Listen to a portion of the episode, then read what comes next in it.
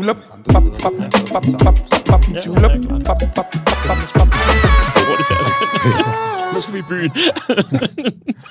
og heldig mandag. Men, men uh, Bastian, velkommen til. Tak, Ludvig. Det er mega fedt, du gad at kigge forbi. Selvfølgelig. Det var lige rundt om hjørnet. Hvad hedder det? Um, det er fedt at have dig inde. Jeg besøgte jo uh, din cocktailbar Gedult, der ligger i hjertet af Aarhus for første gang for omkring tre år siden. Og da jeg entrerede den her cocktailbar, så tænkte jeg, hold da kæft, det må være nogle øh, svede personligheder, der ejer den her øh, cocktailbar, fordi at, altså, er du sindssygt en fed øh, cocktailbar. Og så fandt du ud af, det bare var mig. Hvordan kan det ikke sammen? Men hold kæft, fed cocktailbar, du har bygget dig derovre. Tak, tak, altså, tak. det øh, vidner, nu ved jeg ikke, om, om folk har besøgt Geduld, dem der, øh, dem, der sidder og lytter med eller ser med. Men hvis du er i Aarhus, så skal du altså tage forbi Geduld, hvis du vil have en på oplevelsen, hvis du vil have cocktails i den allerhøjeste kaliber. Øh, jeg har tit været rigtig, jeg har selv været rigtig glad for cocktails, det er der også stadig. Jeg foretrækker klart en cocktail frem for en øl, for eksempel.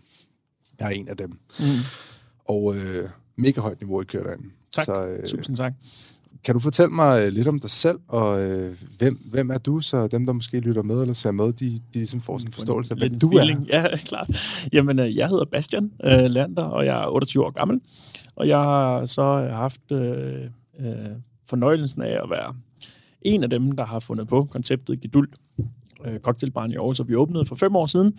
Så jeg var øh, 23 år gammel, og der synes min partner, at det var på høje tid, at man, øh, man fik sin egen cocktailbar. Så det, det gik vi jo i gang med den proces der, i 2016, og, og der skal man så sige, at der har jeg jo været en del af det oceanske cocktailmiljø, øh, siden jeg var 19, så det var jo fire år, som var sådan ret intense fire år, med masser af konkurrencer og masser af nye oplevelser, en masse øh, lærdom med, med den her nye Konkurrencer, hvad, hvad mener du med den? Øh, cocktailkonkurrencer. Okay. Ja, det var sådan, at jeg, det var min måde ligesom at, at begynde at, at, at få et større netværk end bare det i Aarhus. Det var sådan mit mål med at gå til konkurrencer. Det var egentlig at få øh, mødt en masse fede mennesker, fordi jeg var blevet så opslugt af den her branche. Det skete faktisk allerede, da jeg gik på bartenderskole øh, øh, i København i 2012, hvor at øh, en, øh, vores, øh, vores øh, lærermester øh, Kasper Bundgaard, som i dag har noget, der hedder Hugt, øhm, han introducerede og selvfølgelig for det med at lave cocktails, så jeg er ikke skid om det. Jeg var bare glad for øh, det der liv der med at lave, lave øh, med, med fest og farver.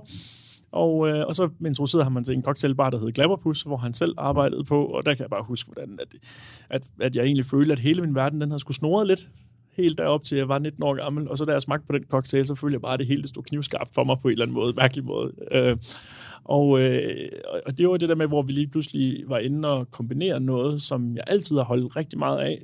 Det kan alle i min familie skrive under på, at jeg altid var rigtig glad for mad. Ikke var den sådan store til at løbe ud i køkkenet og stå så meget selv, men jeg var vanvittigt forelsket i at gå på restauranter og få oplevelser fra en meget ung alder. Det var sådan opdraget lidt med fra, fra barns ben af, at man skulle have det samme, som de voksne spiste. Og sådan, så, så min lillebror og jeg, vi var øh, næsten... Øh, i hvert fald meget store fans omkring det der med at gå, gå ud og spise. Og øh, ja, og så, så fandt man så lige pludselig ud af, at jeg kunne kombinere det der med at være sammen med mennesker, som jeg også holder rigtig meget af, at møde nye mennesker, med at kunne lave noget, der smager virkelig godt. Øhm, og så øh, tog jeg hjem til Aarhus og tænkte, det skal jeg bare hurtigt finde en løsning på, hvordan jeg kan blive ved med at udvikle mig med det her håndværk. Mm. Og så var der noget, der hed St. Pauls Apotek og Bjerregårdsgade, som lige havde åbnet et par måneder inden. Og så gik jeg hen til dem, og så sagde jeg, kan I bruge øh, mig? Så sagde, hvad har du erfaring? Ingenting. Og så, og så ja, okay, så kom det ind med det, og så fik jeg jo bare træning i altså, gulvet, tjenerrollen, og så videre. Jeg var super dårlig til det øh, et langt stykke tid, fordi at jeg ikke var vant til den form for overblik og det tempo på en og samme gang, og inde på apoteket er, det var et vanvittigt højt niveau i forhold til, at cocktailsen skulle passe sammen med maden, i forhold til øh, timingen osv. Så, videre, så, videre. så den fik, der blev jeg lige rykket rundt, øh, og så lige pludselig øh, fra at have været svimmel et helt års tid, så endte jeg med at blive god til det, og ja, jeg tror også nogle gange, det eneste, der holdt mig fra ikke at blive fyret, det var, at jeg havde så god gæstekontakt, at jeg var virkelig vild med at snakke med mennesker og få dem til at føle sig godt tilpas. Mm. Og, sådan. og så begyndte jeg det med bag barn der som 20-årig, og så, så fik jeg også rimelig godt fat i det. Og så begyndte jeg på nogle koksekonkurrencer, fordi det havde min lærermester gået meget til, og så tænkte jeg, det kunne da også være meget sjovt at prøve. Mm. Og ja, så før jeg vidste det, så var jeg sådan de der 21 år gamle og med i sådan den danske World Class finale. To år i streg, som var sådan noget, du ved, alle dem, der ligesom deltager og synes, det kunne være fedt at være med i. Øh, der var sådan nogle forskellige burst, hvor man så ligesom udvalgte dem, der skulle være med til finalen, hvor vi måske var fem. Mm. Og det var altså med til to år i streg, og det der var sådan lidt, anderledes for mig, det var, at, at jeg var den eneste 20-21-årige, hvor de andre, de var nogen, der havde været det her i fuld tid i, i 10-15 år. Okay. Så det var lidt sådan en form for, where did that guy come from? ja, så det, ja. Og så efter jeg ligesom øh, ikke gik videre til den helt store finale, efter anden gang, så tænkte jeg, ej, nu skal jeg også lige bruge en, en pause for det her, det her miljø her. Og så tog jeg på filmhøjskole øh, i 12 måneder, og så, og så ringede min partner mig så op og, og sagde, lagde en telefonsvar til mig der i slutningen af mit ophold og sagde, Bastian, gider du ringe tilbage? Det handler om din fremtid. og det er virkelig bare sådan passe, han er i, i nødskal. Han ved lige præcis, hvordan han skal sige det for at virkelig trick mig. så han ringede selvfølgelig tilbage til og sagde, hvad så min ven? Og, det var så arrogant ikke at ringe tilbage, ikke? Jo, det, ja, det, ja, det ignorerer jeg bare lige.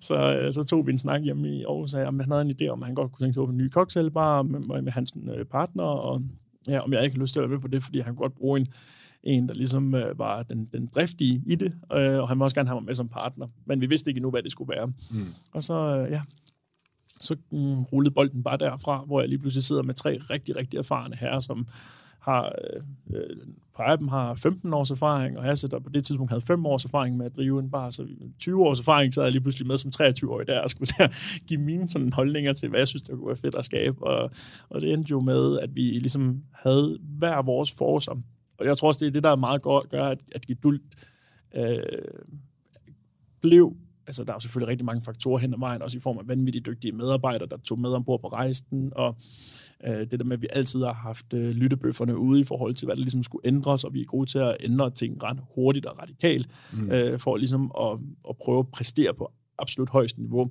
Men det er klart, bare den grundfundament i, at, at vi havde nogle hjerner, som tænkte i forskellige generationer, gjorde vi virkelig også skabt et koncept, hvor det var, at der virkelig var tænkt på alle i øjne. Altså selvfølgelig er det da en ting, det der med at gå ind og betale 100-110 kroner for en cocktail. Det er selvfølgelig ikke noget, alle lige synes er lige sjovt, men vi fik virkelig skabt noget, som på en eller anden måde lagde sig godt i næsten uanset hvad for en aldersgruppe du er i, på en eller anden måde, så længe du ligesom er lidt med på lejen omkring. Hvordan, hvordan tillægger man et produkt en værdi, som når du, du siger det jo selv, betale 100-110 kroner, ikke alle, der er så glade for det. Hvordan får man folk til at blive glade for det, når de måske synes, at prisen er det vigtigste?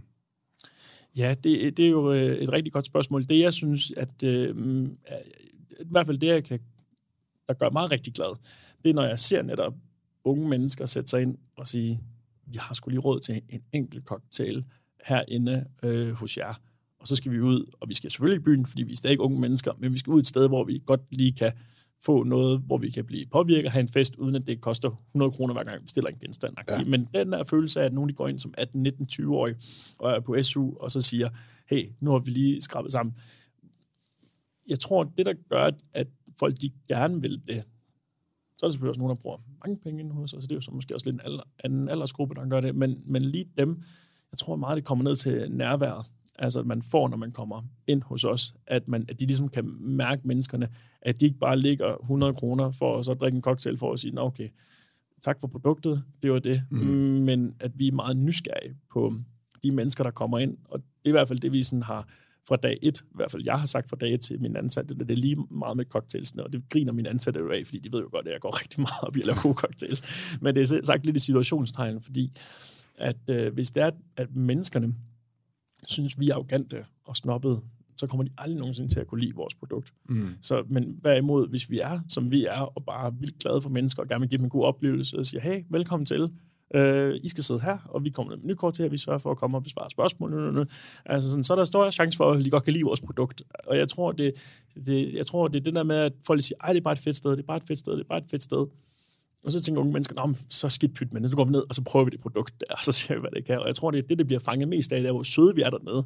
Hvor nogen, de har sikkert også haft en foran som, åh, oh, det ser sådan nogle rigtige, der har for meget i sig selv -agtigt. Og så kommer de ind og, og får den oplevelse af, wow, de er egentlig virkelig venlige, eller virkelig rare. Uh, det er i hvert fald det er sjovt, den mentalitet, fordi, vi arbejder med. Det er sjovt, fordi hvis du søger, øh, du ved, Google har en ting med at kunne autoudfylde det, man, øh, det den tror, man spørger om alt efter hvad andre mennesker har, har skrevet. Og hvis du starter på Google, det, nu har jeg gjort mig lidt klar til den her snak med at på engelsk skrive, why are bartenders? Så autoudfylder Google so rude. ja. hvad, hvad går det ud på? Ja, det er et godt spørgsmål. Uh, det er noget om udbrændthed. Okay. Helt sikkert. Nogen, der skulle have stoppet for et, et stykke tid siden. Og så er det også noget, altså, hvor, hvor de simpelthen har haft med for mange fulde gæster at gøre. Og det, Okay. jeg, jeg, jeg er jo virkelig en, der arbejder meget med det der med lang snor. Øh, altså, hvor jeg havde et, et, et bord, øh, der virkelig gav den gas også i, i fredags, og så kan jeg lige pludselig, sådan, så er der lige to glas, der, der flyver på gulvet, og, du ved, og, og går i stykker. Og de sidder virkelig også, at de er sådan noget med, du ved, et par borde, der ligesom har fundet lidt hinanden, og synes, de er mega fede sammen. men de er jo egentlig ikke i samme selskab, du ved, og det var, de skulle bare have alle drinksene og sådan. Og du ved, jeg går ned med de der tre espresso martini til Man ved, der er problemer, når de siger, at vi skal bare have drinks. Ja, det er det. Altså, så, er det også godt, du kan nu tage det fra. Der skal du have helt kort. Ja.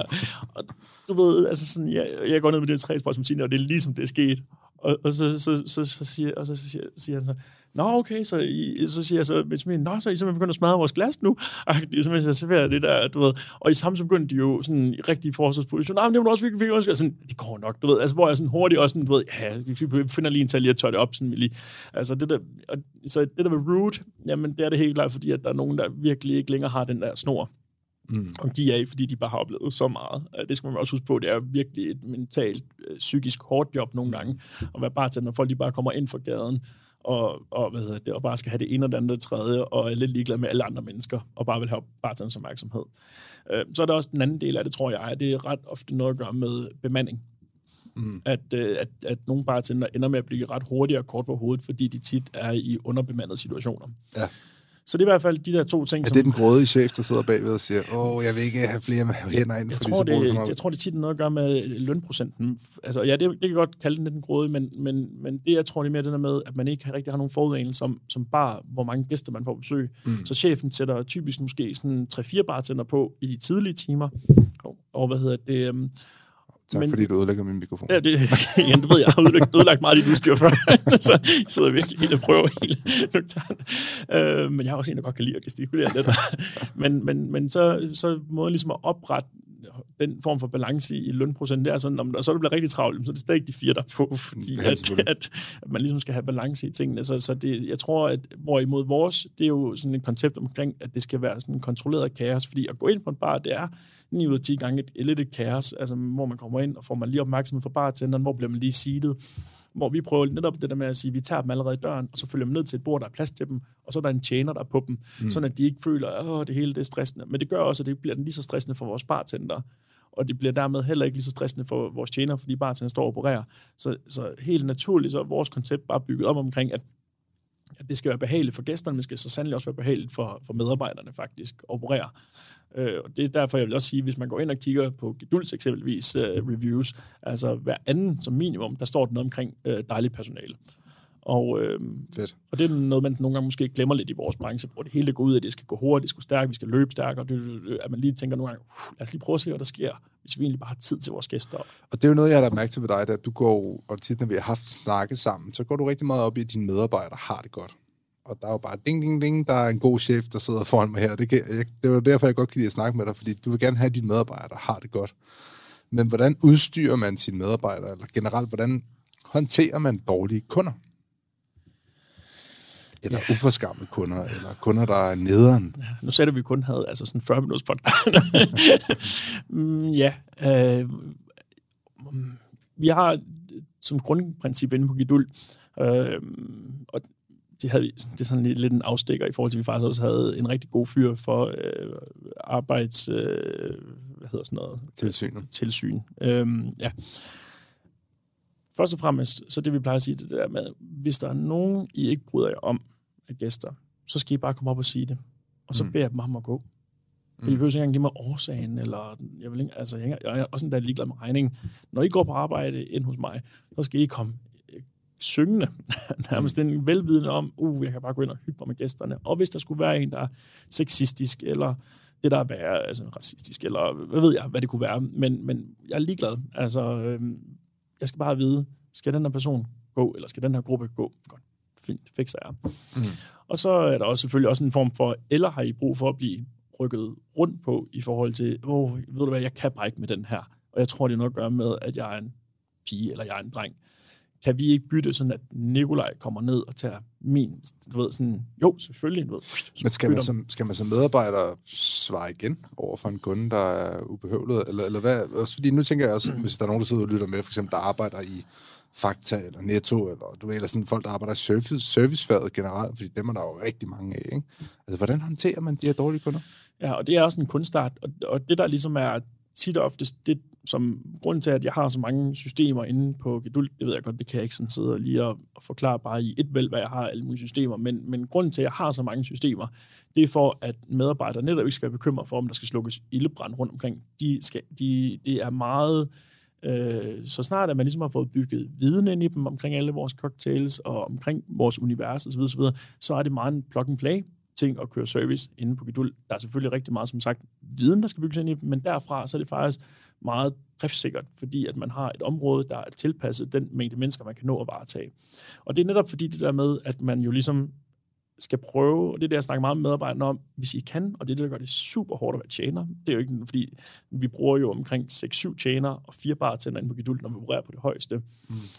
Så det der jo ligesom er, det er jo det der med at møde folks energiniveau. Altså, hvor jeg, du ved, det kan godt være, at du tænker, åh, der kommer lige 10 drenge ind, og de er godt nok øh, flyvende. Mm. Der kan man jo godt, godt lige stå sådan lidt der kl. 11 om aftenen og tænke, og så, og så, og så, og så siger du ved, til, øh, til, øh, til men, men prøv at give dem et skud, og så sige, hey drenge, hvad så, er vi klar? Ja, vi er meget klar. Og fordi hvis de først kan lide dig, så er du meget nemmere ved at sådan lidt senere, og så stille og roligt få dem i kontrol. Hvad så, hvis der kommer nogen der er mega sure? Øh, sure? Ja. ja. Eller sådan dårlig humør. Skal man så også møde dem med det? Med det? I hvert fald, hvis de er mere sådan seriøst anlagt, så er det ja. helt klart, at man skal måske øh, approach dem med en mere formel. Øh, øh, samtidig så er der også så meget kommunikation mellem tjenerne og gæsterne, når man tænker på den cocktailbar, at vi typisk også finder ind til, hvorfor de skulle være for sure fra start af. Øh, mm. så, så det er lidt mærkeligt udgangspunkt at gå i byen på, selvfølgelig. øh, men, men det er helt klart, altså det, det er i hvert fald det, vi lægger mest, tror jeg, energi, selvfølgelig også med cocktailsene og at være kreativ måned for måned, men men, men det, er jo, det er jo helt klart det, som jeg føler helt fra starten af, at øh, det er det, det, det falder og står med. Det er altså, hvor, hvor, hvor glade vores medarbejdere er herinde, og hvor dygtige de er til det der med gæsterne. Og det er jo, øh, det er jo, det er jo sådan noget, som jeg har været trænet i helt fra barns men af at vokse op i min mors købmandsforretning, og der var det meget det der med, at kunden var den øverste chef, og du ved, øh, nærmest øh, nej, og viste dem hen til varerne, og alle de der ting. Så jeg var meget med en opdraget med, at jeg var god til at snakke med voksne allerede fra meget ung alder, og det er jo sådan ligesom derfor, at jeg ligesom har sat mig den vision for, at øh, at det ligesom er noget, jeg vil gerne prøve at præge over mine medarbejdere, at prøve at møde deres energiniveau, hvad enten om det er lavt eller højt, og hvis I så alligevel må sige, okay, jeg er nødt til at smide håndklædet ring, jeg kan simpelthen ikke, du ved, jeg kan ikke trænge igennem til de her mennesker, jeg kan ikke, du ved, så må man, man prøve at sige, at man, man bytter, og hvis det er fordi, der er nogen, der steder lede eller grove, så siger man bare til mig, eller nogle af de driftsansvarlige, øh, dem han gider ikke at, at have længere. Fint. Så siger vi bare tak for i aften, jeg er ligeglad med regningen eller noget som helst. Det er bare at sige, nå, det lykkedes sgu ikke i, i dag. Vi, du mm. ved, vi må prøve igen en anden gang, venner. Og øh, Ja, og, men, men så igen i sidste ende, så er det også det der med i forhold til, hvor tyk hudet er man som menneske. Og det er der, hvor kunsten virkelig kom op. Det er det der med, I alle sammen forskellige. Og det er jo der, han havde en rigtig god pointe, ham der for øh, arbejdstilsynet. Altså det der med at, sige, Madsen, det er også vigtigt, at du prøver måske at lægge nogle lidt mere klare retningslinjer på, hvad accepterer vi, og accepterer vi ikke. Fordi det kan også være meget, at du lægger over på dine medarbejdere skulder, at det kommer an på, hvor, hvor tyk hud de er. Og de skal stå og vurdere ja, du ved, hvor, hvor, jeg, hvor, jeg, hvor jeg synes jo, det var det letteste i verden. Sådan en, åh, oh, det rammer mig forkert der. Jeg siger Sebastian, jeg kan ikke lide dem. Agtig, okay, fint. Så, det er også let, når det er ens egen forretning. ja. jo, øh, men, men så det der med, at, at uh, ligesom, og, og, det, og det, det kunne man så, fandt jeg så ud af senere, det kunne man diskutere også med mine medarbejdere, hvor jeg sådan foreslog det her med, at vi lavede nogle klare du ved, sætninger. Hvis vi hører den her, så, så er det et no-go. Og, og, og, hvor de sådan, ja, men vi kunne også bare prøve nogle gange lige at se, om vi kunne lige, sådan lige være sikre på, at det var det, de mente, og prøve at forstå dem. Og, sådan, og, og så begynder mit hjerte jo virkelig at boble, fordi at så har de forstået rigtig meget af det med at have med mennesker at gøre, at det kan være enormt komplekst. Og mm. når det er, det hele også går lidt hurtigt, som det går på en bar, og sådan, så, så kan der godt ligge noget andet bag det, som slet ikke var tiltænkt på den måde. Så det er sådan en, en, en, en hårfin balance jo. Af, altså det er, fordi vi kom jo fra det der udgangspunkt i, hvorfor er bare til root og udbrændt og sådan ting. Og, og, og, og, jeg tror bare, det er det der med, at de har for, for tit mange af dem lægge ører og rygt til, til noget, hvor de ikke har haft kontrollen til at sige, Altså, jo, så er der nogle bar, der har dørmand på og sådan noget, men... men, men, men hvor det er også svært at gå, man kan jo ikke bare gå jo. Nej, det, det, man er jo stationeret som det på ja. en barstation jo, ikke? Altså, ja. øh, og det, det er bare enormt ærgerligt, at vores at vores fag blev meget tabubelagt på generelt det der med at leve af at være bartender og være i den her branche her, kan allerede som udgangspunkt være sådan lidt, lidt specielt, ikke? Men, men når man så også får det prækat på, at man ligesom også er du ved, en kort, lunde, udbrændt, sur person, det er jo det fjerneste, vi bartender egentlig er. Vi er jo egentlig enormt glade typer, der elsker at især folk og hjælpe med en fest. Øh, men så kommer bare det der med, at vi er jo ædru, og det er gæsterne ikke. altså, nogle gange. Ikke? Og det er der, hvor jeg virkelig føler, at med Geduld, det er der, jeg gerne ligesom har skabt en, sammen med min partner en, en, en vision om, når, hvordan kan bare også være. Og, og, og, og, så, og, og, og jeg synes virkelig, at vi har fundet en god opskrift der. Hvad for en cocktail bestiller danskerne allermest? Altså hvad, for, hvad du oplever endnu. Jeg selvfølgelig har I jeres faste, men, mm. men er, der, er der en, du altid hører, eller måske også en, hvor du tænker, åh, oh, ikke igen? Mm. Altså, jeg har jo tit hørt, at, at, at mojitoen er sådan en, folk har lyst til at... Eller i hvert fald ja, men mange... espresso martinien har virkelig, øh, tror jeg, har overhældt den. Har den ja, det? Okay. Ja. Er du træt af den? Nej, ingen lunde. Øh, overhovedet ikke. Øh, jeg tager den samme for den, som jeg gør med andre cocktails. altså, øh, det er klart, at jeg har øh, sat min barstation til, at jeg ligesom har en optimering på nogle andre ting, som er på menukortet, og det er klart, når det er, jeg får en espresso martini, så skal jeg da lige gå en, et prikst omgang, før mm. den ligesom er klar. Så i forhold til tempoet og sådan noget der, øh, der kan det godt være, uh, det var en træls tidspunkt, den lige kom på, hvor der måske er mange bonger eller et eller andet, ikke? hvor man gerne vil have haft sine normale cocktails, der bliver skudt afsted. Men, men, men når jeg smager på den, du ved ikke, man siger, jamen, smager også virkelig godt. Ja, det gør, altså, det gør, det gør så, jeg, det, du ved, det må jeg jo bare, jeg synes, det, man kunne godt være en bar, hvor man siger, jamen, det laver vi ikke, vi laver kun dem, vi har på menukortet, og der er Geduld heller ikke. Vi vil hjertens gerne lave alle klassiske cocktails, hvis vi har ingredienserne til det. Ja. det. Vi synes, det er en meget stor del af at være en bar, så er det godt at vi har fundet på nogle meget specielle og til dels weird og meget råvarebetonede cocktails, men men, øh, men vi, vi er også en bar af hjertet, og øh, klassiske cocktails elsker vi. Hvad havde cocktailen? Din havde cocktail? Og hvorfor? Det har jeg også tænkt, at, det kunne ret sjovt at spørge dig om. Jamen altså, det er jo... Det, altså, er det sådan et 90'er-levn, eller jeg har, jeg har ikke særlig meget had i kroppen det, men, men jeg vil sige... jeg, er jo, jeg er jo altid blevet sablet ned, når jeg har prøvet at bestille Long Island Ice Tea. Altså, okay. så, så er der jo rigtig men mange var det, var det et sted, hvor de ikke kunne lave den, eller, eller hvor de godt kunne lave den, men ikke var på nytkortet? Måske eller? bare et sted, hvor de har følt, at de var lidt for fine til at lave den. Ja, ja, ja. Jeg kan godt lide Long Island Ice Tea, det må jeg, jeg må ja, heller lige hurtigt, hurtigt indrømme, det ved du også godt. Øh, så der er jo forskel på, hvad, hvad for en klassisk cocktail, jeg faktisk ikke kan lide at drikke. Dem har jeg et par stykker af. det er en Bloody Mary og en Martini, hvilket er meget uortodox i forhold til... Bloody Mary, for satan, mand. Ja, men det, det, er fordi, der, hvis man kan, vi lide det der tomatjuice, jeg har aldrig forstået konceptet med, med at drikke tomatjuice, men, men, øhm, men jeg har prøvet nogle variationer af en Bloody Mary, og jeg tænker, jeg forstår godt mere sådan en koncept. Er der ikke også æg i? Ikke en, en ikke en nej, så er der nogle andre, der er ikke. Er sådan en red, uh, heller ikke en red snapper, den, uh, den der...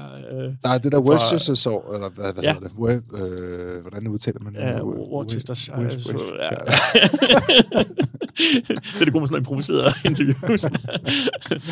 uh, ja, så Red Eye, der kommer man helt æg i, du ved, det den der fra filmen uh, Cocktail med uh, Tom Cruise, uh, med hvor, Tom Cruise, hvor ja. der, han laver den der øl og noget, noget sauce eller andet, og så kommer det der helt æg ned i, sådan hedder det Red Eye. Um, så, men, så, og Martini, du ved, det, igen, små Martini, jeg synes jeg er vildt fantastisk, så man sådan en 8, 9, 10 centiliter Martini, synes jeg også godt kunne være hårdt at komme igennem.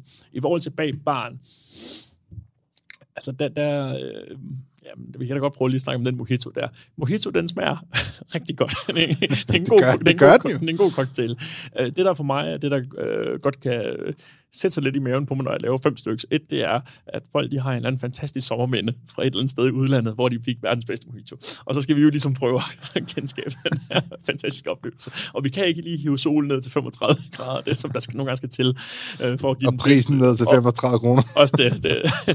men, men ikke desto mindre, så tror jeg, det der for mig, det, altså, igen, nu jeg arbejder også på en barstation, og, og det kan jo ikke, og, som, som ikke er sådan ligesom frem, lavet til at stå og banke øh, Uhitus ud af, øh, ud af arenaen. Så, øh, så ja, så, så det der med, at man så ligesom står og siger, okay, øh, ja, bare noget, noget rom og noget sukker og noget lime både, der måske lige skal modles, eller noget lime juice, og så noget mynte, der også lige skal modles, og så skal der lige noget, noget dansk vand lige til at lige at få det omrørt, og så skal man lige knuse noget is. Ja, min bar, der har vi knust is. Det er sådan, når vi laver alle minut, nærmest sådan nogle poser, hvor vi står og slår dem. Det, allerede der kan man sige, der kunne du optimere på nogle ting, Bastian.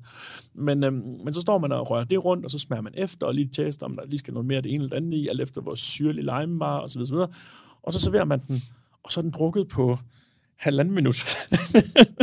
og det, så det, det, det er kontrasten. Det, det svarer lidt til, at man står og laver en, en forårsrulle helt forbundet groft sang, og så kommer gæsterne bare spiser om ingenting. En cocktail, det er et stort shot. ja, men ja, lige præcis. Jeg ikke lige sige, så skal det tages som en shot-agtigt. Og det, så for mig er det sådan en fantastisk cocktail. Jeg elsker at lave dem til folk.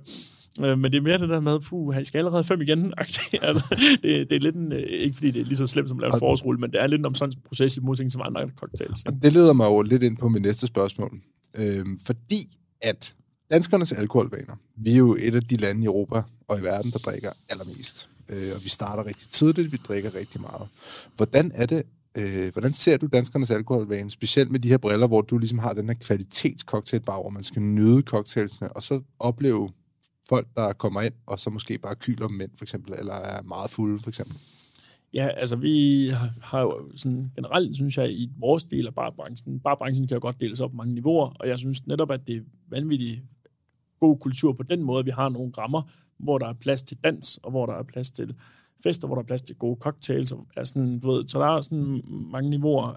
Sådan, så, så der, hvor jeg sådan lidt mere er sådan efter vores alkoholvaner, det er den måde, man starter så tidligt på. Faktisk den debat, der foregår lige i øjeblikket omkring, at du ved, at den skal hæves til 18, synes jeg er super god. Øh, igen, ja, ja, der er selvfølgelig fine argumenter for, at øh, unge stadig kommer til at drikke, hvis de har lyst til det, og så videre, mm. så videre. Men, men det der, man i hvert fald kan prøve sådan at skubbe lidt, også i forhold til vores hjerne og vores udvikling, altså der skal man huske på, at det, jeg sælger, det er gift jo, øh, groft sagt. Altså mm. det er jo ikke, fordi det er noget, der gavner kroppen på den måde. Synes jeg, du skal det, snakke pænt om dig selv. Ja, men, men, men det smager godt. og, og, jeg, og vi tager det jo ind i en kontekst, hvor det er, at vi prøver at gøre det lidt mere til at, at, at nyde produktet, ja. end bare at drikke meget af det. Vi plejer at have det der udtryk der, som igen godt kan lyde sådan lidt hovske snorske, hvad det vil sige, men drink less but better. Mm. Øhm, og, og, og, og, når vi så, vi havde det faktisk lige her for, for nylig. Det burde jeg, inden sådan en aften i byen, det burde være sådan en tatovering, jeg har sådan på armen. når du står og hænger i barn. Ja. og bare, Nå, er det rigtigt? Nå, jeg skulle lige huske på. Så citat Bastian. Så, så skal jeg bare have en Long Island Ice Tea. Men i en spand. I stedet for de fem, jeg lige bestilt. Øh, ja, så, men, men hvor vi også havde et eksempel her, den anden, hvor det var faktisk forholdsvis tidligt på aftenen. Altså, vi åbner klokken 4 om eftermiddagen, fredag og lørdag på Gidult, og jeg, jeg tror måske, jeg havde en, en cocktail-workshop op ovenpå, og så var der åbenbart en situation, hvor der var nogle, nogle herrer, der var otte mænd, der var kommet ind, og de var, de, de var der nærmest allerede der klokken 6 om aftenen, at de virkelig havde fået noget hjemmefra på en eller anden måde. Så, øh, og så har vi faktisk lige på personalemødet ugen for inden snakket om, at øh, det er simpelthen det er tid nu til, hvor vi kan bruge verdens bedste argument, i stedet for at sige, at ah, det er fordi, I er for fulde, vi gider ikke servere mere for jer. Så siger de, det er fordi, vi gerne vil passe på jer. Der er i Aarhus, der er der i snit en øh, mand om måneden, der falder i, øh, i havet. Øhm, oh.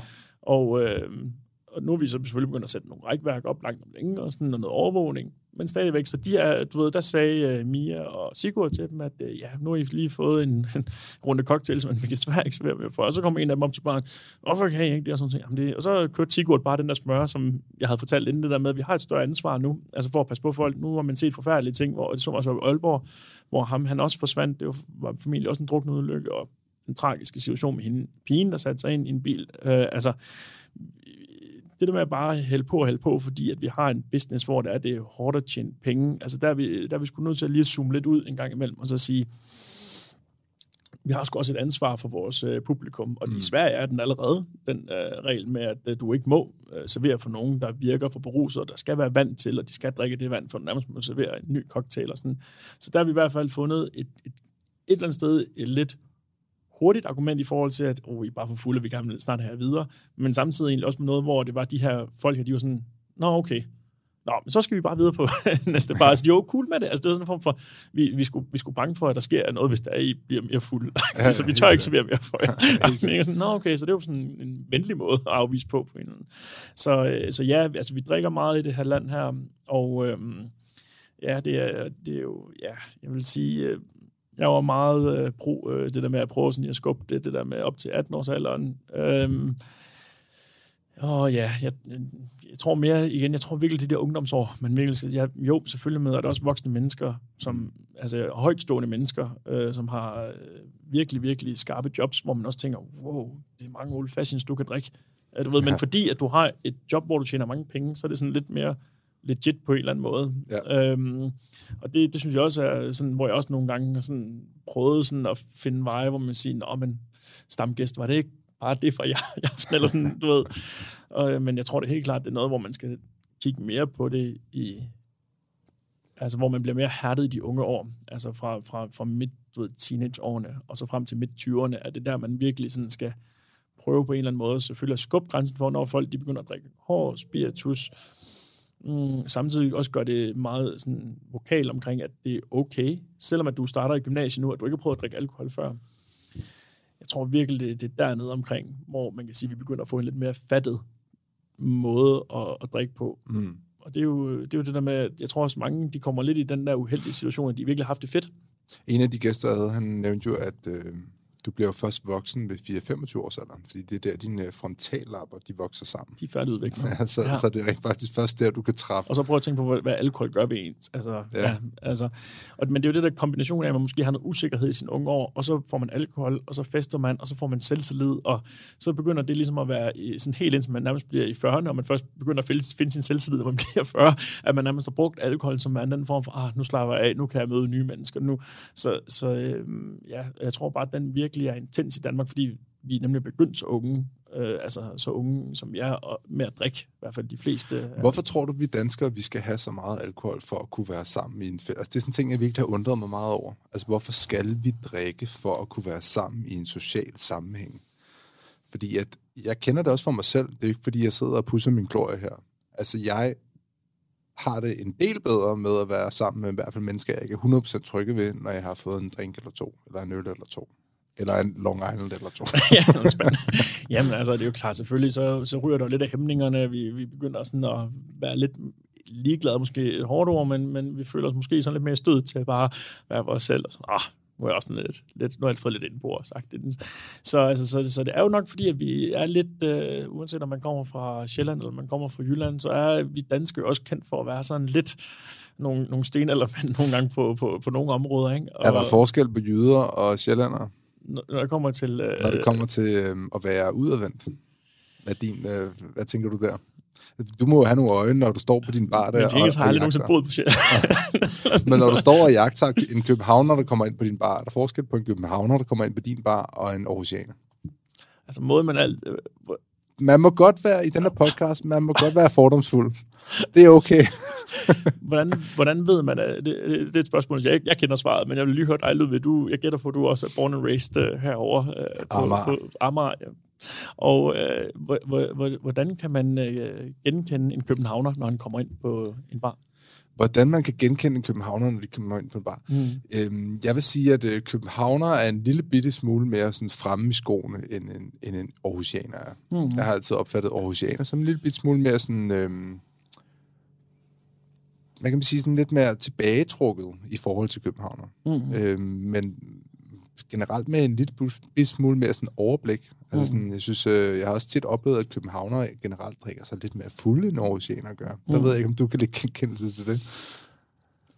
Jeg vil sige sådan, i forhold til det med udadvendthed, så god analyse, du kommer med der. Mit svar på er, hvordan kan man kende Københavner, når han kommer ind på din bar, som ikke er i København? Det er måske også en vigtig detalje. Og det er, at han vil fortælle dig det, som det første. han er fra København. så det er sådan en meget sådan Gør intern, vi det? intern joke, vi har, i, når det er uden for hovedstaden. Fuck, Der. Hvordan, hvordan kan man genkende København? Og jeg falder, jeg falder lige ned i... jeg er fra København. Nå, okay, jeg spurgte ikke engang, men Så okay. træner jeg crossfit, og jeg spiser grøntsager. Så jo, på den måde, så er de helt klart mere udadvendte, men jeg tror og helt klart mere, end en, en jyske personer øh, er. Fynboen ligger lidt et sted midt imellem, tror jeg. Men, men jeg tror bare generelt set, sådan groft sagt, så tror jeg, at vi som danskere er lidt indadvendt på en eller anden måde. Jeg ved ikke, hvad der er, hvad der er sket med os. Sådan et bundesamfund på en eller anden måde, hvor det er, at vi alle sammen passer lidt vores egen mark og sådan. Og der tror jeg bare, at der måske virkelig er noget, der er med alkoholen der, der også lidt kickstarter øh, den side af, som selvfølgelig københavner, også jeg havde nogle københavner inde på min bar i weekenden, som, øh, som hvor mine tjener kommer sådan, de, de er meget nysgerrige omkring det her sted her. Har du tid? Sådan, ja, det er jo det, jeg tror, jeg har, hvor jeg satte stolen hen, og så sad vi og snakkede i 20 minutter. Og sådan, så, så på den måde, så er de meget mere, du ved, sådan en form for, hey, vi synes, det er fedt det her. Det synes det vil vi virkelig gerne snakke med dig om, at, at det, vi synes, det er fedt, hvor, hvor øhm, ja, hvor, hvor, hvor mine stamgæster og mine gæster generelt, de kan jo godt være sådan, ah, super oplevelse. Tak Ja. for det.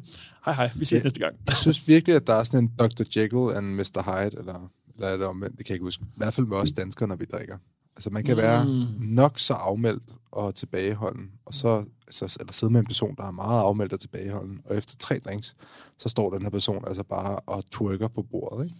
Og det er ret vildt, fordi det synes jeg ikke rigtig, man oplever så mange andre steder. Nu har jeg rejst lidt rundt i verden og oplevet andre kulturer, og øh, det vi danskere er altså ret gode til, hvis jeg skal være helt ærlig. Selvfølgelig gør alkohol et eller andet ved, ved folk, øhm, men jeg synes i hvert fald, vi danskere, vi, Altså, vi har... apropos udbrændthed, og egentlig står og twerker på, på bordet inden for sin bar. Altså, for, at man lige skal komme ud for nogle vanvittige situationer, når der man giver folk øh, alkohol, hvor man sådan, åh, nu skal jeg også til at tage stilling til, hvordan jeg lige stopper det her, eller sådan. Så, øh, så, så jo, altså, øh, jeg tror, vi har måske faktisk ret meget, vi gerne vil ud med, os danskere, sådan rent øh, underholdningsmæssigt, og sikkert også kreativt, og sådan, men hvor der er et eller andet, der måske vores lidt Der er noget øh, jante- bund- jantelov, bund- bundske og jantelov is- især, du ved, der holder os lidt fast dernede, og måske vi også synes nogle gange, at hverdagen kan være lidt grå, og mm. vores, øh, som vi kalder den, øh, Aarhus øh, Festuge, som de fleste af os kalder for Aarhus Pestuge, fordi det er også helt klart nogen, der kommer i byen, som ikke plejer at være i byen, og okay. lige pludselig føler, at de nu ejer de lige verden fordi de nu de kommer i byen en gang om året, ikke? Så ja, der er... Jeg synes, der er noget interessant i det, øhm, og specielt hvis man kigger på sådan noget som jantelov. Det er noget, jeg tænker meget over også. Jeg sagde det til min kæreste forleden dag, da vi gik, at jeg så tilbage på min ungdom, øh, hvor jeg rent faktisk har været lidt ked af, at jeg i mine unge år har været så usikker på mig selv. Mm. Fordi der har ligget det her jantelovslag øh, mm. over mig. Så jeg hele tiden har været... Og, og selvfølgelig, når man er ung, så er man usikker. Men nu har jeg jo fået børn.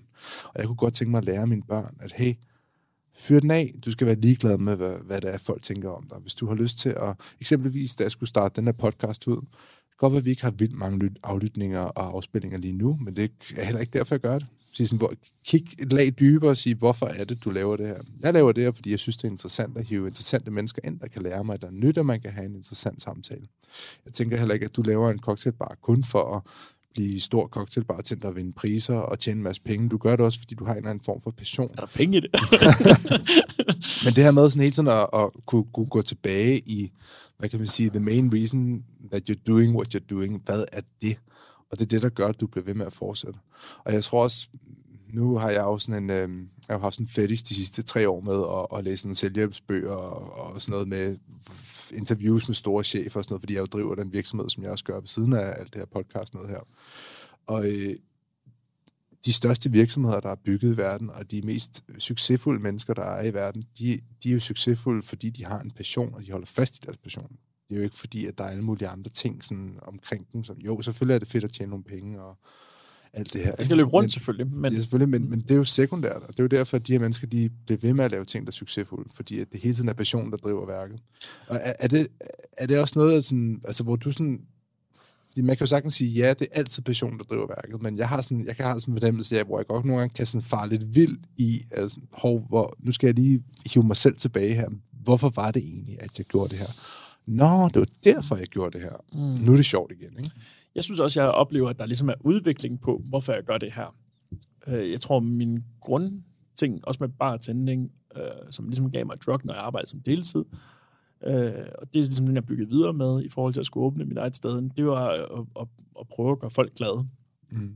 Og det er det der med, når det kommer fra et, et, et rent sted, så, så slår det bare så hårdt igennem lige pludselig. Fordi nej, selvfølgelig havde vi ikke øh, særlig mange gæster det første lange stykke tid, hvor vi åbnede en hemmelig cocktailbar. Ikke? Men dem, der kom ind, de var glade. Og så, jeg ved godt, det lyder sådan klichéagtigt, men det var virkelig et drug. Mm. Og der, der kan man jo have andre, du ved, sådan en form for Det er jo sådan en, øh, måder. at- sådan en ting, som jeg altid har kørt efter, i hvert fald da jeg skulle starte min virksomhed op. Det var, øhm, prøvede at sige sådan, 1 plus 1 giver 2. Så hvis jeg kunne sørge for, at hver dag, jeg gik på arbejde, var en plusdag, og en plusdag for mig, det er, at jeg bare skulle have en positiv interaktion med et andet menneske. Et telefonopkald til en eksisterende kunde, øh, hvor at vi sluttede af med, at kunden grinede, eller vi havde det en eller anden form for hyggelig stund sammen.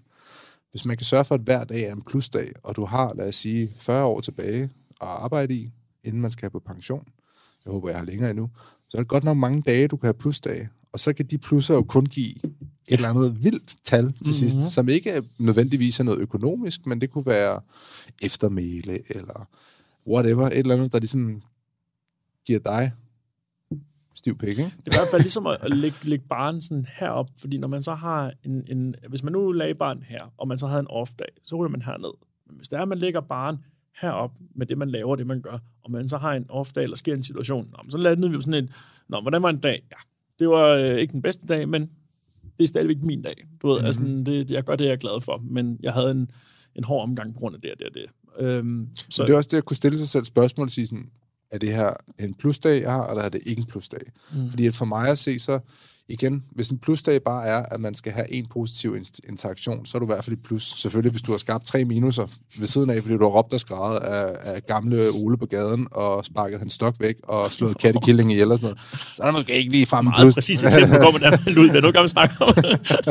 så, er det, så er det måske ikke en plusdag, vel? Nej, klart. Men, men sådan, simpel, helt simplificere det ned, fordi det, det kan jeg huske, det understøttede mig også i, at jeg har haft en tendens til at være meget sådan, utålmodig. Og det er også mm. det, jeg oplever mange sådan, unge mennesker, at de er meget utålmodige. De vil gerne, mm. sådan, de vil gerne uh, ud af, og så vil de bare resultater nu, nu, nu, nu, nu. Ikke? Mm. I stedet for at sige sådan, jamen, det skulle da rejsen, hvis det er passionen, der, der starter ilden, og ilden, der ligesom fortsætter dig med at være på den her rejse mod det mål, du ligesom har, jamen, så kommer det til at tage lang tid. Og det er vel også det, du har oplevet med, med, med, med, med din rejse i forhold til det her. Altså, glæden, bum, åbner geduld, way, vi, har, vi bygger på noget, hvor, okay, kan jeg gøre flere mennesker glade, kan jeg gøre flere mennesker glade, ja, vi skarper noget ind, vi gør det skarpere, skarpere, skarpere, bum, ej, vid, vild fed vibe, okay. Jeg vil ikke sige, at det var, fordi jeg blev sådan, du ved, har jeg sådan den opfyldt i forhold til at give glæde til mennesker, men jeg var helt klart nødt til at prøve sådan at flytte lidt fokus nu, fordi at det blev næsten for nemt i gåseøjen. Altså, det tilfredsstiller mig ikke. Altså, mm. Så jeg tror, at tit ofte, så er det lidt noget at gøre med sådan et, et, et drug for mig, hvad jeg sådan ligesom søger inden for de rammer, jeg selvfølgelig har lavet. Og der blev det lige pludselig det noget, jeg stadigvæk øh, får stor, stor, stor tilfredshed, det er at arbejde med, at andre mennesker får succes inden for min paraply.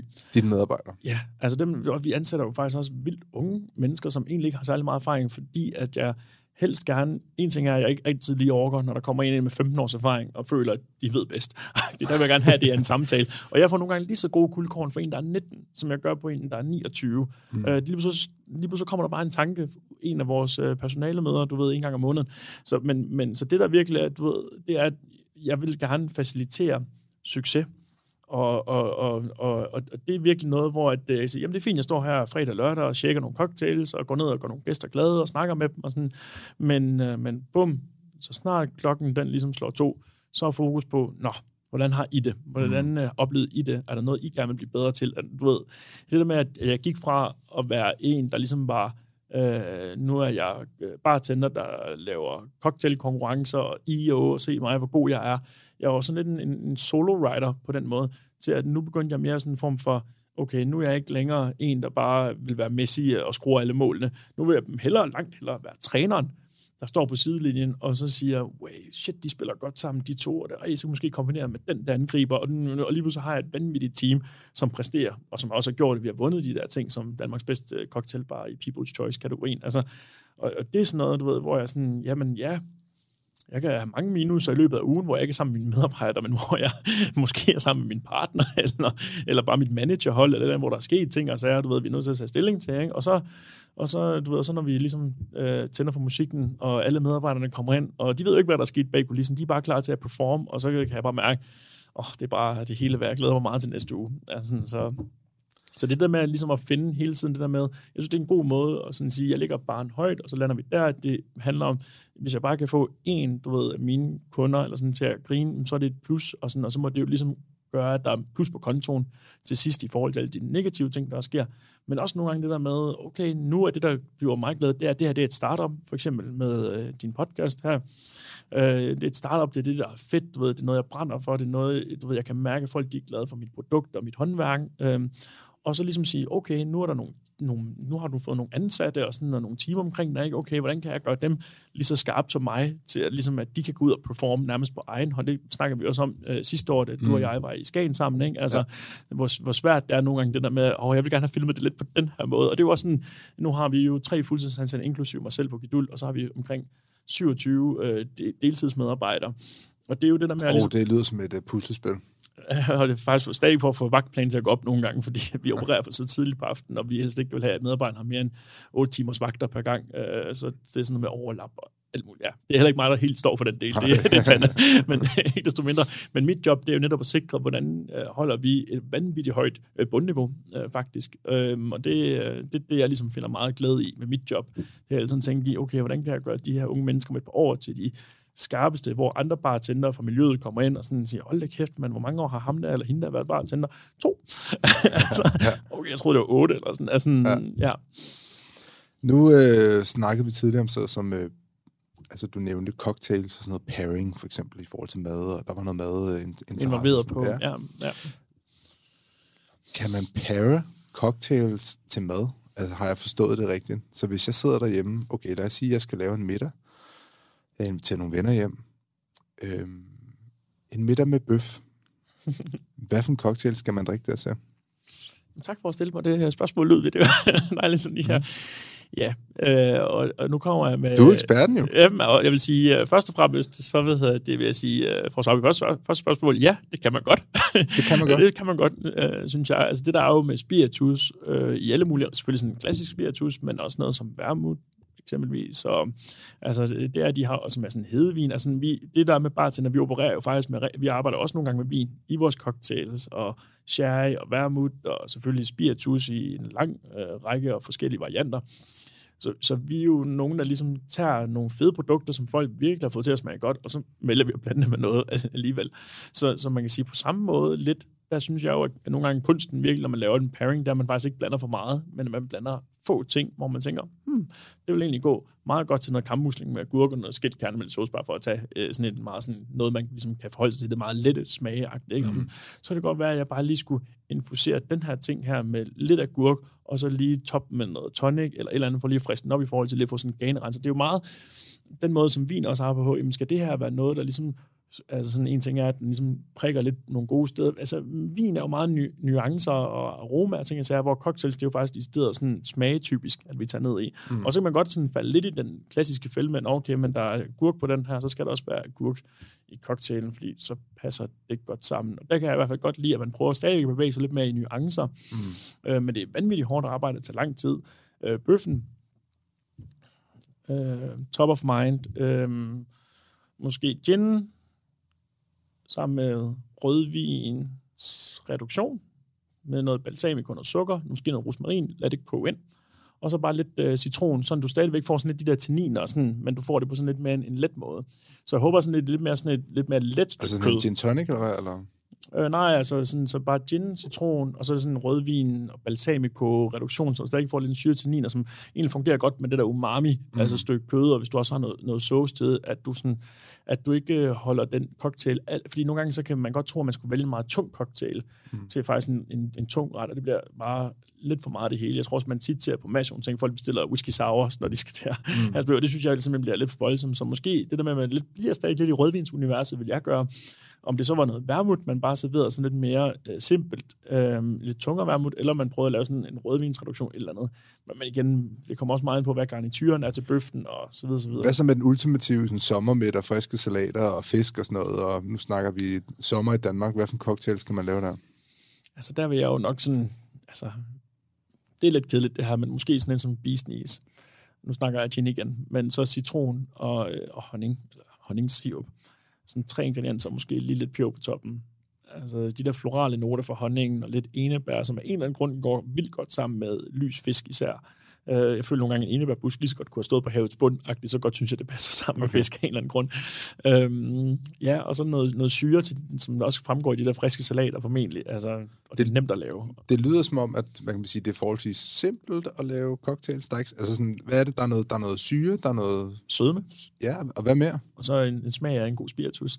Det er ikke rocket science. Ja, og så lige så oplever man lidt nogle gange, at det faktisk godt, godt kan være rocket science, hvor vi går rundt og klør os selv i hovedet og tænker, hvordan får vi den her cocktail til at løse? Nu har vi jo filmet sammen før. Mm. Øh, også cocktailindhold, cocktailvideoer. Øh, der nævner du øh, den her, hvad kan man sige, den her klassiske formel på sådan en grundcocktail, blandt andet med whisky sour, som mm. vi lavede sidst. Hvad er det, det er? Det var, var det 2-2-2 eller 3 3 Hvordan altså, fungerer det? Ja, det er jo selvfølgelig igen, det kan man jo godt have lidt forskellige meninger om, men jeg vil sige sådan, i hvert fald den måde, vi gør det på hos, hos os, det er 5 cl alkohol med 3 cl citron i whisky sour tilfælde og 2 cl sukker. Mm. Så har jeg også hørt om et spændende forslag fra en gæst faktisk, der snakkede med mig omkring, at han tog 6 cl whisky, og så tog han halvanden citron og en sukker. Og det var, så, så, så, det er nærmest bare whisky, han sidder og drikker, men hvor han sådan lige knækker den, som Okay. han kaldte det. Det kunne jeg egentlig godt lide det udtryk, sådan, med at knækker den lige med citron og sukker. Ej, det synes jeg var en rigtig whisky sour, fordi den blev sådan med sådan whisky limonade. Så der var jeg sgu nødt til at stå og kigge mig selv lidt i spejlet efterfølgende, og sådan, gør jeg det egentlig helt forkert? Det Så her? han var ikke sådan, han var ikke sådan rødmosset. Og, Nej, men, og han, sagde, og så, men han, sagde, han synes, det var en virkelig god whisky sour, jeg har lavet til ham. Han plejer bare at gøre det sådan her, ikke? Og hans venner, som han sad sammen med, han var faktisk også fra København. Ah, okay. han, Sagde han, han, han var fra København? Det gjorde han. Okay. og han, han, og han, så- høre, alle og københavnere, der sidder og ser med, der lytter med nu, ikke? Når I kommer til Aarhus, så lad være med at sige, at de kommer fra København. Fordi de gør, de gør grin med os. Jeg vil meget gerne have markedsanalysen. og hvad hedder det? Og så, og så, så siger jeg, at mine venner synes også, det er den bedste whisky sour, jeg laver. Vi er jo også vant til at gå på øh, du ved, alle mulige gode cocktailbarer i København. Og sådan ting. Jeg er venlig sådan, sådan rigtig trofast og sådan nikket og sådan noget. Så deres ene deres kammerater gik op til mig, inden de gik. Jeg synes, de. jeg bliver så fuld af hans. ja.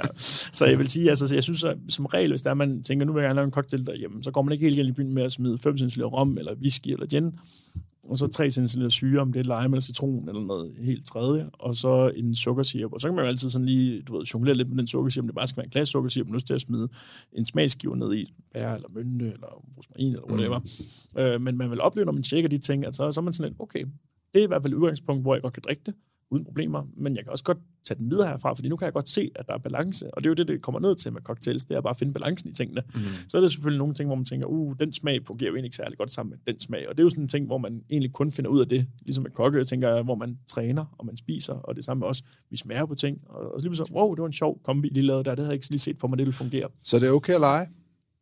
Det er jo øh, det, vi øh, betaler af vores kreative barchef for at gøre 60 timer per, altså øh, i, alt, i, løbet af tre måneder. Øh, ja. Okay. øh, 20 timer hver måned øh, på at bare lege. Og så forhåbentlig efter de tre måneder komme op med en ny række cocktails, som vi serverer på Geduld. Ellers så bliver det selvfølgelig lidt dyrt at lege, i sidste ende, hvis der, der ikke kommer noget af det. Men så det gør der folk, jo folk skal bare give den gas derhjemme og, og, og prøve sig frem, eller hvad? Fuldstændig. Og det er, jo, det er jo det, der nogle gange er lidt kedeligt, synes jeg, det der med, at man, altså, det, man kan jo få fantastisk vin, og det er jo lidt det samme i forhold til dit spørgsmål omkring, hvordan parer man den her bøf. Men jeg tror også godt, man hurtigt kunne finde 50 vin som minimum, der vil passe godt til den bøf der. Det er også lidt det samme med cocktails. Hvor med cocktails, der kan man så sige, det, det der gør det sværere for folk at begynde at servere cocktails hjemme, det er, at man giver meget mere af sig selv. Hvor den her arm, der er en eller anden vinbund hernede, der har lavet den, og nu smager, den kan jeg rigtig godt lide. Og sådan, ej, den er virkelig god. Eller hvis de siger, jamen, den er virkelig ikke særlig god. Jamen, det er heller ikke mig, der lavede den jo. Ej, det, nu stiller jeg den bare over køleskab, så finder jeg lige en anden flaske. Ej, det er også rigtigt, nok, det var noget sprøjt. Uh, ej, den smager, den, er smager, den, den smager helt anderledes, end dengang jeg smagte den. Ej, Men hvorimod, når man har stået og shaket og blandet, så er der bare ikke noget at gemme sig bagved. Det her, det synes jeg smager godt. Værsgo. Okay. Og så sidder Okay, folk er Claus. helt stille. tak. Der er godt nok meget whisky i den her. Det, er altså, og det, og det, og, men, men til gengæld, hvis, det, hvis man lige har testet den et par gange, inden man får vennerne på besøg, og man så gør det der, fordi man kan forberede så meget hjemmefra, og man kan nærmest stå og tjekke inden de kommer ind, og så hælde op i glasset, som de kommer ind. Altså, man får bare en fed aften, en fed fest, fordi der bare lige er et gear mere, end hvad folk er vant til, faktisk. Hvad skal man have derhjemme og giver? For at lave, kunne lave cocktails derhjemme? Ja, men man kan virkelig komme langt faktisk med sine, altså, hvis man har, øh, jamen altså, det er lige før fantasien, der går og sætter grænser. Det er selvfølgelig er det rart og forholdsvis nemt, hvis man lige gider sætte sig ind i det med at bruge en shaker. Mm. Det er klart, men, men der er faktisk heller ikke noget forladt i, hvis der er man også får mange gæster på besøg. Altså, jeg har også forældre, der har lavet pisco sour på en, en blender. Altså, mm. bare uden is, bare lige for at få æggeviderne og alle ingredienserne til lige så fluff op. Og så lige smide nogle isterninger i lige hurtigt til sidst, og lige lade den køre igen, og så simpelthen bare lige uh, strain de der isterninger fra, og så hælde op i glas. Altså, samme også, hvis man har sådan en, en øh, mel i. Altså alt, hvad man lige kan sætte to ting sammen, uden de går i stykker, kan man også bruge. Det, det jo bare handler om, det at vi bare skal have vand ned i vores øh, drink, som man kan sige groft sagt, så betyder det, at man teknisk set også godt kunne bare hælde vand i sin cocktail, hvis det nu var sådan en, der ikke skulle shake, sådan, hvis det sige, det var rent spiritus, som for eksempel old fashion, men, men man ikke lige havde tid til, eller lyst til at stå og røre en helvedes lang tid med isterningerne og sin barske, så hælde noget vand i, øh, indtil man ligesom synes, balancen groft sagt er der, og så ind på, hvad hedder det, køl, og så hælde den over isterninger, og så måske lige vente den bare lige med en eller anden tang, man lige har lige hurtigt, mm. og servere den. Du ved, det, det der jo ligesom er faldgrum, det der med, at vi skal have vand ind i det, og så er det selvfølgelig også lidt i forhold til, at folk de er sådan, åh, skal jeg virkelig købe det ind, og skal jeg virkelig stå og presse det juice, og du ved, så på den måde, så er det da helt klart noget mere forberedelse i den, bare lige at åbne en, en øl, eller en, en flaske vin, når man får gæsterne på besøg. Men, øh, Men altså, ja. man kan sige, øh, folk skal springe ud i det, siger du, og folk skal tage og prøve, i stedet for bare at åbne den der flaske vin derhjemme. Og ens Og gæster, give lidt, give lidt mere af sig selv også, ikke? Og, og ens gæster kommer til at knuse elskeen for det, selvom at den måske ikke lige smager helt ligesom den gør inde på, på baren. Altså, Ja. de synes bare, det er fedt, at man giver sig hen, og, og, og det er også det, der jeg plejer sådan, at, det der jeg sagde tidligere i det her interview, det der med, at det er ligegyldigt med cocktails. Det der med, hvis, hvis de godt kan lide dig, så kommer de også til at godt kunne lide din drink. Eller så kan man sige, hvis de ikke kan lide vores drink inde på Gidul, jamen så kan de altid sige, om tjeneren er sgu meget sød, jeg prøver lige at snakke med vedkommende, og så har vi sådan en helt klar ordning inde på Gidul, hvad vi ordner sådan noget der, og det er også noget, gæsterne godt kan lide. Øh, så kan jeg heller ikke sige mere. og hvad hedder det? øhm, og, og øhm, ja, og så på den måde, så kan det godt være, at du laver måske en halvgod cocktail, men fordi dine gæster godt kan lide dig som menneske, så ved de jo, at det kommer jo bare ren og skær kærlighed. Jeg bare gerne vil prøve at give jer en anden oplevelse, end I er vant til. Så øh, man skal virkelig, altså virkelig være ude i noget far out, hvis det er, at de virkelig kommer til at, at snakke det. Nu går vi hjem. det kommer ikke til at ske. Så hvis folk de har en lille bartender i maven, så skal de endelig bare øh, springe ud i det. det. Især i nogle trygge rammer. Og så når de føler sig sej til det, så kan de åbne deres egen bar, og så, og så tage den derfra. Men øhm, Bastian, jeg vil øh, sige tak, fordi at du, øh, du gad at komme. Selvfølgelig. Shit, man, det gik hurtigt. Der Jamen, er, selv lige gået, der er lige gået en time. Jamen, jeg sad og snakkede med nogen, inden vi skulle ind i den her, øh, jeg skulle til podcast, der var sådan, okay, så, ja, bare branchen, okay, ja, hvis man begynder at snakke omkring et eller andet med geduld, og, og sådan, så kan det godt gå mange timer. Men fedt, du har lyst til at have mig på besøg. Ja, Jeg det synes, var, det er det var mega hyggeligt. fedt, og så øh, vil jeg jo sige til folk, der sidder derude og, og lytter med, eller ser med, at, at hvis I er i Aarhus, så skal I komme forbi Geduld. Så øh, giver Bastian drinks mod, mod penge, selvfølgelig. Vi tager godt imod jer. Du er hjertelig velkommen. Og søde. Ja.